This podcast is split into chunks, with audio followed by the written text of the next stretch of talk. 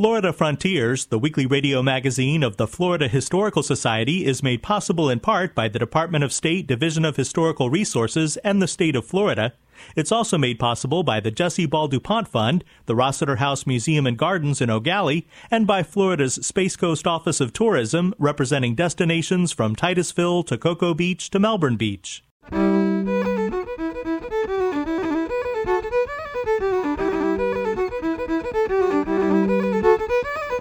This is Florida Frontiers, the weekly radio magazine of the Florida Historical Society, on the web at myfloridahistory.org. I'm Ben Brotemarkle, and coming up on the program, we'll visit the home of Florida writer Marjorie Kinnan Rawlings in Cross Creek. She could only write here. This was really her place of inspiration. We'll discuss Hugh Willoughby's trek across the Everglades in 1898 Willoughby decided that he would start from the western edge that was less explored, the 10,000 Islands region, and head east. This way, he thought if he just continued to head east, he would at one point run into Henry Flagler's railroad. And we'll talk about Frank Evans, a pioneer of Sanford and Lake Mary. All that ahead on Florida Frontiers. Why did I choose you? What did I see in you?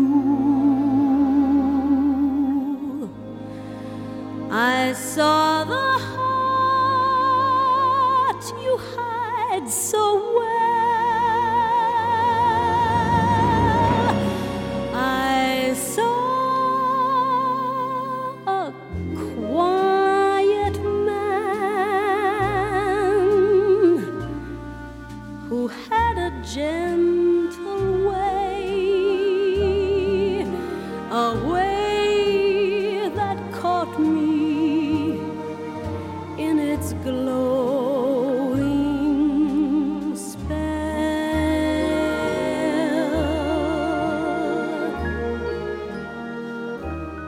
That's Barbra Streisand singing a song from the Broadway musical production of the Marjorie Kinnan Rawlings book, The Yearling. The show had only three performances in 1965, but every other version of the story was highly successful. The Yearling was the best selling book of 1938 and won the Pulitzer Prize the following year. An Oscar nominated film version was made in 1946, and the book was adapted for television in 1994. Marjorie Kinnan Rawlings wrote The Yearling and almost all of her important work from the front porch of her Florida home. A visit to the Marjorie Kinnan Rawlings Historic State Park in the rural community of Cross Creek is like a trip back in time to the 1930s. The home there is furnished just as Rawlings had it when she was writing her Pulitzer Prize winning novel The Yearling, her autobiography Cross Creek, and other works depicting the lives of Florida crackers. Rawlings' typewriter and notes sit on a table on the front porch, along with her ashtray and a pack of Lucky Strike cigarettes, as if the writer has just gotten up to get a glass of iced tea from the kitchen. Each room of the house contains furniture and personal items that belong to Rawlings or are very similar to what the beloved Florida writer owned. Carrie Todd is park ranger at Marjorie Kinnan Rawlings Historic State Park. She always described it as a rambling farmhouse. Um, maybe a little shabby chic is the way to talk about it. It's white with green lattice on the bottom, and it's got th- it's three thousand square feet, four bedrooms, two bathrooms, so it's large, but it doesn't seem large. It seems just sort of rambling when you're trying to go through it. Although famous for her stories about rural life in Florida, Marjorie Kinnan Rawlings was not a native. She was born in Washington, D.C., and attended college at the University of Wisconsin Madison, graduating in 1918. She lived in Louisville, Kentucky, and Rochester, New York before moving to Florida with her husband, Charles Rawlings, in 1928. The couple planned to support themselves with the orange trees on their property, allowing them to write in a beautiful, serene, rural setting. They were both writers. They both were going to write novels, and they thought it was going to be an easy time to make money with that citrus crop. You know, just, oh, it'll grow itself. They won't have to do much. And it was a booming industry then, so they thought they were going to strike it big and then have all this time to write, which, of course, wasn't the case, but Marjorie seemed to do pretty well. Growing citrus was a lot more work than the couple had anticipated. Charles Rawlings grew tired of life in the country, and the two were divorced. Marjorie Kinnan Rawlings felt a connection to her Florida land and stayed there to write.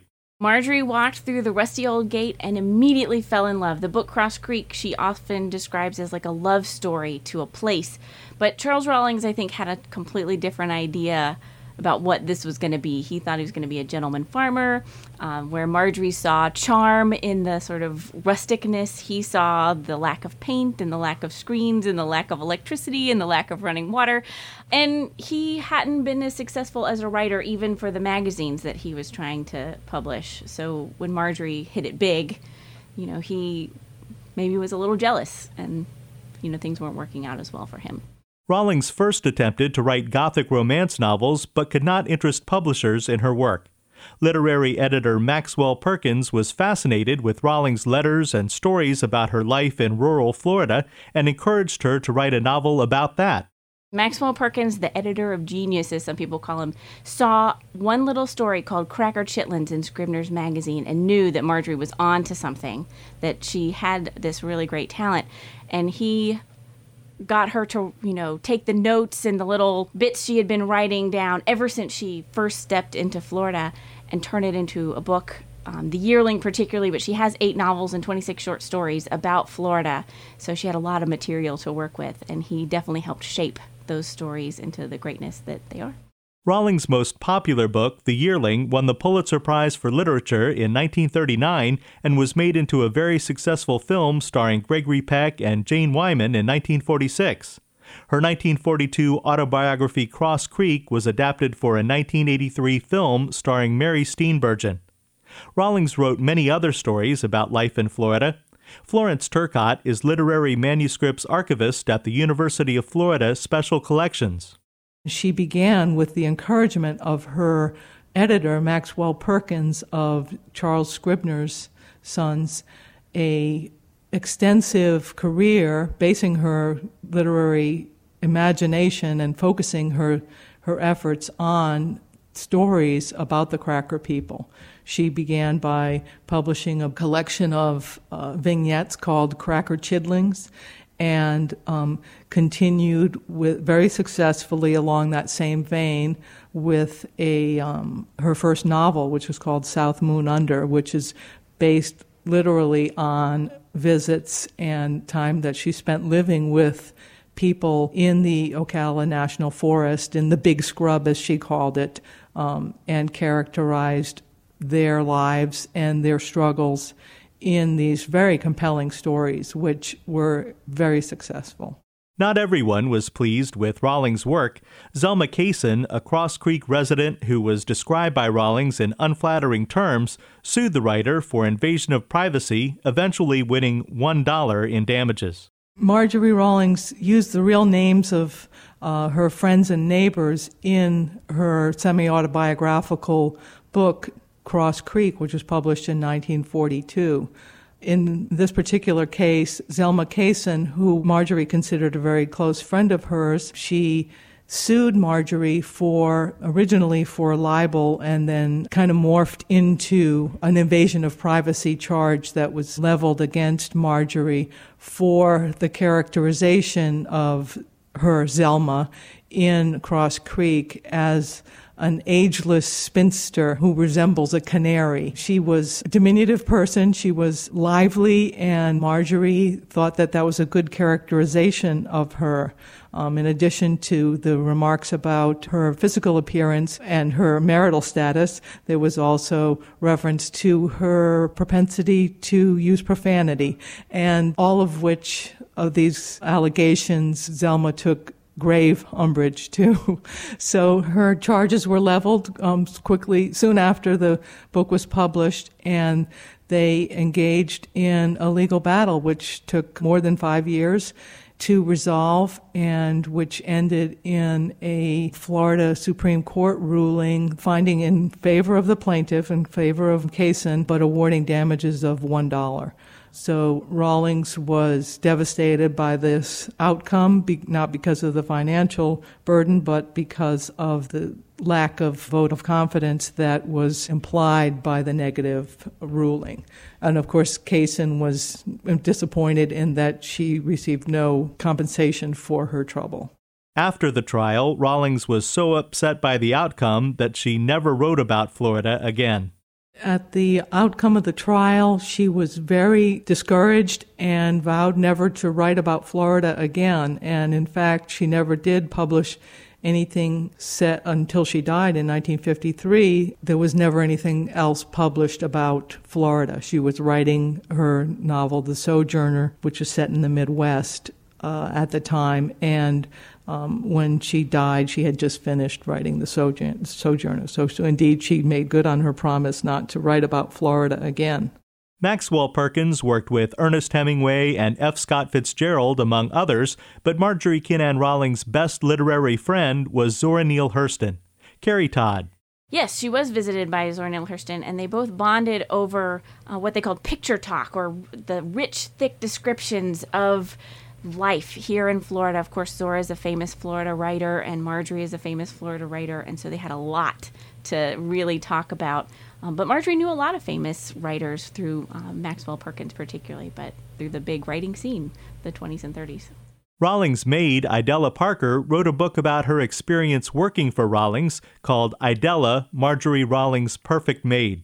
Idella was the woman who worked for her probably the longest uh, as a maid and was a fascinating woman in her own right. She didn't start writing books until she was in her 70s, and she went on a huge lecture circuit after she wrote those. She was active in the Rawlings Society, you know, and did a lot of really fabulous things on her own.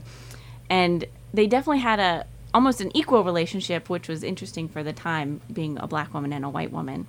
So it was it's neat that she also got some, I guess, literary credit for the time she spent with Marjorie. A visit to the Marjorie Kinnan Rawlings house provides a unique view of both life in Old Florida and the life of one of the state's most loved writers. So people come for a lot of different reasons. We get a lot of people who love Marjorie Rawlings, of course. They're making a pilgrimage of some kind. We have a lot of people that come because this is old Florida. You know, it's we've really tried to preserve Florida from the 1920s and 30s. You know, we dress in period costume. We have chickens and ducks running around, and the best compliment I can get is, "Oh, you remind me so much of my grandmother." So we get those people, and then we get people who are just driving down the highway looking for something really cool to see and they see our sign and they stop by. And school children, because Marjorie is, of course, a great Floridian. They study her, study her in fourth grade, they study her in eighth grade, and so we try to get as many school kids out here as we can. In 1941, Rawlings married Norton Baskin, living in both the St. Augustine area and Cross Creek. He operated the Castle Warden Hotel. It's now the Ripley's Believe It or Not Museum, so you can go still see it. And uh, she did live in St. Augustine with him most of the time and came back to Cross Creek to write. She could only write here. This was really her place of inspiration. The Marjorie Kinnan Rawlings house is located in Marjorie Kinnan Rawlings Historic State Park on County Road 325 in Hawthorne, Florida.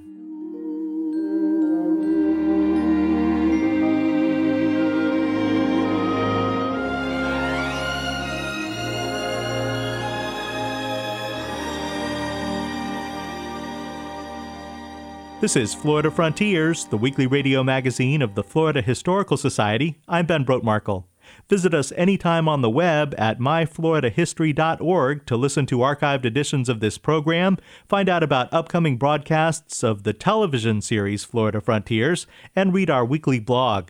While you're there, take a moment to become a member of the Florida Historical Society to receive our journal, the Florida Historical Quarterly, our newsletter, the Society Report, and much more. That's myfloridahistory.org.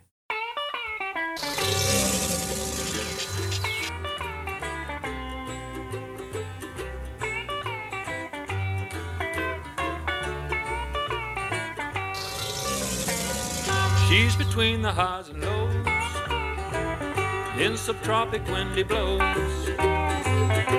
The Everglades lives as the grassy river flows in the shallow sheets between where the damaged Mars is seen from Big Lake Okeechobee. She's a slow moving stream. Joining us now is Ben DiBiase, Director of Educational Resources for the Florida Historical Society and archivist at the Library of Florida History in Cocoa. Marjory Stoneman Douglas opens her 1947 book, Everglades River of Grass, saying, there are no other Everglades in the world. Ben, you have in your archive an even earlier account of the Everglades. Yeah, that's right. You know, the Everglades has represented this mysterious wilderness for uh, centuries of, of, Floridians. People have traveled to Florida, but this southern section of the state has remained uh, essentially unmapped. In fact, if you look at sectional maps from the 1870s and 1880s, there's a huge portion of the peninsula that simply says needs to be surveyed. So it was completely, really still unexplored uh, into the late 19th century. And what we're talking about today is a expedition that was undertaken in 1898 by a gentleman by the name of Hugh de Laussat Willoughby. Uh, and Willoughby is an interesting character. He's not a native Floridian, but he spent some 20 years in Florida prior to this expedition, usually during the wintertime, as many people did. He was the son of a wealthy banker. According to some early biographers, he never really held a real job. Uh, he was uh, kind of born into wealth and became a sportsman, uh, which was typical of late Victorian age young men. They, they tended to go out and uh, hunt and fish and explore, but he was fascinated in much more than that. He was fascinated in the sciences sciences. Graduated from the University of Pennsylvania in 1877. He was a collegiate athlete and was involved in, in a lot of early inventions as well, including inventing a lot of material that would go in later go into uh, aircraft manufacturing. Uh, but he was fascinated with the Everglades and decided that he would succeed where others had failed, particularly some contemporary expeditions, one in 1883 by Major A.P. Williams and a later expedition in 1892 by J.E. Ingraham. And that second expedition was an attempt to create some kind of passage or trail between the southwestern coast of Florida and the southeastern coast of Florida, specifically Miami. Uh, the Ingraham expedition included dozens of men, tons of material, and was fraught from the very beginning with hardship. And they barely, many of the members of the expedition barely survived uh, when they crossed from Fort Myers into Miami. So Willoughby decided to learn from those mistakes and attempt another crossing in 1898. And we have here from your archive a first edition of Willoughby's book. Yeah, that's right. This was published in late 1898. It's entitled Across the Everglades, uh, again, written entirely by Hugh Willoughby. Uh, what's great about this book, not only do we uh, have this wonderful narrative, but Willoughby also brought with him a black and white camera, and he took hundreds of photos. And included in this book are some 50 plates, most of which include him holding a gun. They were obviously posed photographs, but it gives us an idea of the landscape that uh, that he was dealing with. Now, a lot of earlier expeditions would start from the eastern side, the more uh, developed side of Florida, the eastern coast, and then head west. Well, Willoughby decided that he would start from the western edge that was less explored, the 10,000 Islands region, and head east. This this way, he thought if he just continued to head east, he would at one point run into Henry Flagler's railroad uh, and might survive the expedition. So they put in in early January uh, along the Harney River. Uh, he and another navigator. He actually hired uh, a gentleman he had been hunting with for many years in Florida, and they started out with two canvas canoes uh, loaded down with supplies. Now, I mentioned that Willoughby was an inventor. He actually brought with him this very ingenious device called a cyclometer, and the cyclometer would actually it was attached to the side of the canoe, and it had it was a bicycle wheel, it had these small paddles that would spin and then record the distance. So as they canoed through the Everglades, he could take daily measurements, record their distance. He also brought with him a sextant, which is a, an instrument used to determine one's location based on celestial objects. So every night he would take these readings.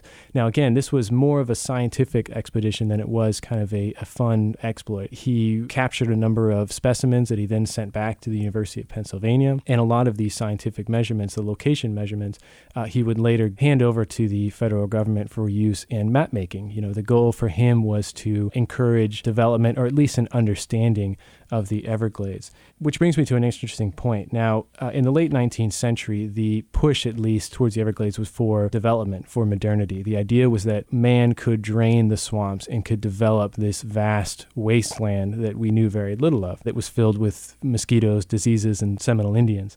Well, Willoughby wanted to learn as much as he could, at least, about uh, this vast expanse. Now, he does, uh, seems to be sort of in keeping with that trend. He says, quote here, in the nature of things, the wilderness must be gradually encroached upon. What would the settler and the farmer do without this railroad that now gives him rapid communication with the North for the, his winter products? Unquote. So he had an idea that development was inevitable, at least in Florida. But in that same vein, later in the book, he gives us a, a, kind of a different impression that he understood more, that the Everglades was more than just a swamp. He says here, quote, the popular impression has always been that the Everglades is a huge swamp full of malaria and disease germs. There were certainly nothing in our surroundings that would remind one of a swamp. Around the shores of the little islands, the mud may be a trifle soft, but the pure water is running over it, and no stagnant pools can be found. In the daytime, the cool breeze has an undisturbed sweep, and the water is protected from overheating by the shade the grass affords. Unquote. And throughout the book, Willoughby alludes to the Everglades as a massive moving body of water, uh, which, Ben, you gave us a quote earlier from Marjory Stoneman Douglas, who is, is credited, of course, with helping to preserve the Everglades and also noticed this trend. But it seems that even at this point in 1898, there was a, an understanding that this region was much more complicated and that the ecosystem uh, very much relied on this natural hydrology, the flowing of the Everglades south. It was a massive, essentially, river that moves south along the southern peninsula. And it, it seems that, that he at least had some early theories about that. What else do we know about Willoughby besides his trip through the Everglades? Well, the book itself is fascinating. And if Willoughby would have died a day after this book was published, I think uh, he would have had a lengthy obituary. But he went on, as I mentioned, he was involved in early airplane design. He was actually uh, working with the Wright brothers and designed the rudder that was later used on the Wright brothers' first airplane. He ended up with dozens of patents, actually, that were used in early aviation. He was one of the first Americans to hold a pilot's license. Uh, he was flying planes as late as his 70s, uh, and he was involved in innovation and, and, inventing and pushing the limits. He was also involved in early auto racing in Florida. Uh, the Daytona Ormond area, of course, is famous now as the birthplace of speed. Well, Hugh Willoughby was right on the forefront. He entered a number of cars in the 1904 and 1905 races. Never won, uh, but was there nonetheless. He was involved in bicycle innovations as well. So he was just an interesting guy. He lived in Florida. He had a house, at least in St. Augustine, for most of his life. He died in 1939, but lived in Rhode Island and New York as well, but still came down to Florida and wintered here as well. Great. Well, thanks a lot, Ben. Sure. Thank you. Ben DiBiase is Director of Educational Resources for the Florida Historical Society and archivist at the Library of Florida History in Cocoa. She's between the highs and lows in subtropic windy blows. Everglades lives as the grassy river flows. The Everglades lives as the grassy river flows.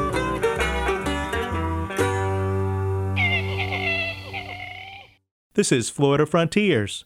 Quentin Murray, a student in the public history program at the University of Central Florida, has this look at Frank Evans, a pioneer of Sanford and Lake Mary. He actually performed in a circus at first. Uh, after that goes on for a while, his father, who is a, an aging doctor in this area at the time and was actually mayor of Sanford four times, uh, living in Lake Mary again, they went from Lake Mary to Sanford back to Lake Mary, uh, notifies Frank that he really doesn't want his son to be a circus performer. He wants him to be something else, and we're pretty sure that was to be a doctor because that had run in their family. Frank doesn't become a doctor. He does go back to school, but he becomes a chemist and a mathematician, and he excels at it. That was Gerald Engel, the history curator at the Lake Mary Historical Museum. He spoke to me about Frank Evans, who came from one of the pioneering families of Sanford and later Lake Mary. Frank Evans was important for the founding of the museum.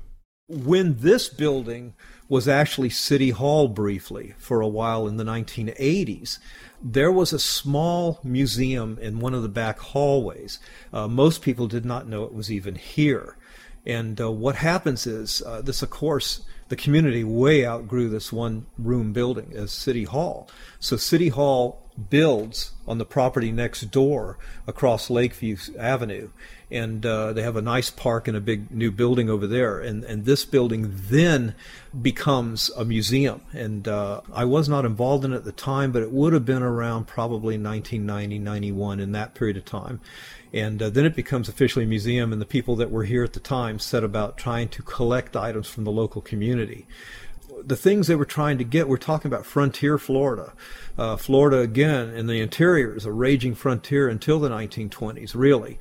And uh, the Depression stops most of the growth uh, until after World War II. You know, so it, it stays pretty sleepy and, and small. So there's not a lot, but uh, what there is of the cracker culture, we like to call it, was in this area. Professionally, Frank Evans devoted much of his time to the Lake Mary region where his political endeavors were great. This is this is where he starts to make a name for himself. Ends up being Seminole County commissioner twice in his life. He ends up owning a bank in downtown Sanford and also the Ritz movie theater, among other things. Uh, but you have to understand that in the land booms of the 1920s, this is what's going on. These guys make their money with land. And uh, we really don't know how much wealth they actually had. Uh, for the period, it would have been tremendous, I'm sure. And uh, they buy, sell, buy, sell. Uh, and he ends up building a number of buildings in this part of Lake Mary. Uh, this building, the museum itself, is one of those, which uh, in the back of his mind he was constructing to be a place for him and his fellow Spanish American War veterans to meet. But in order to get it through the entire community, of course, it becomes uh, the Chamber of Commerce for the community and is on the historical building registry. Uh, but this is this is what it was. They they had uh, during the 1920s and 30s. They did performances in here. We have a stage. They had a band. Of course, that bands were popular at that time, and uh, all the way through the Great Depression. If anything happened in Lake Mary other than funerals, apparently it would happen in this building. At one time, the museum building was called the Frank Evans Center, and Gerald Engel tells us why Frank Evans helped to bring veterans and the community to the building. You have to remember there was a good number of Spanish American War veterans, believe it or not, here at that time between Sanford and Lake Mary and Longwood and such. Uh, a lot of them were farmers, cattle raisers, of course, because that was a big industry at the time. And uh, they would come here periodically, uh, not certain of how often, whether it was once a month or a couple times a year, but it was a community wide event. Uh, they would build campfires behind the building which in those days uh, was a pine tree grove, literally. And they would uh, cook chicken and rice over those campfires, uh, which the soldiers called chicken perlo, and we believe that that was a uh, a mess up on the Spanish arroz con pollo, which is chicken and rice. But in their minds, they heard it uh, as chicken perlo, and that's what they called it. And the whole community would come, and they'd get to partake in uh, these dinners, and so it was a big deal. These guys would march in parades, you know, on Veterans Days and stuff like that, and the kids would be released from school early so they could go watch these guys march up and down the street here the meetings of the, the Spanish American War veterans in this building continued through the 1950s and into the early 1960s, from what I understand. They eventually, you know, quit coming. You know, they got old and, and a lot of them died off. For Florida Frontiers, I'm Quentin Murray, a student in the Public History program at the University of Central Florida. You've been listening to Florida Frontiers, the weekly radio magazine of the Florida Historical Society. Please join us right here again next week you can also listen online at myfloridahistory.org or as a podcast. Don't miss the television series Florida Frontiers. More information is at myfloridahistory.org. Production assistance for Florida Frontiers comes from Ben DiBiase and Robert Cassanello. The program is edited by John White. Have a great week. I'm Ben Brotemarkle.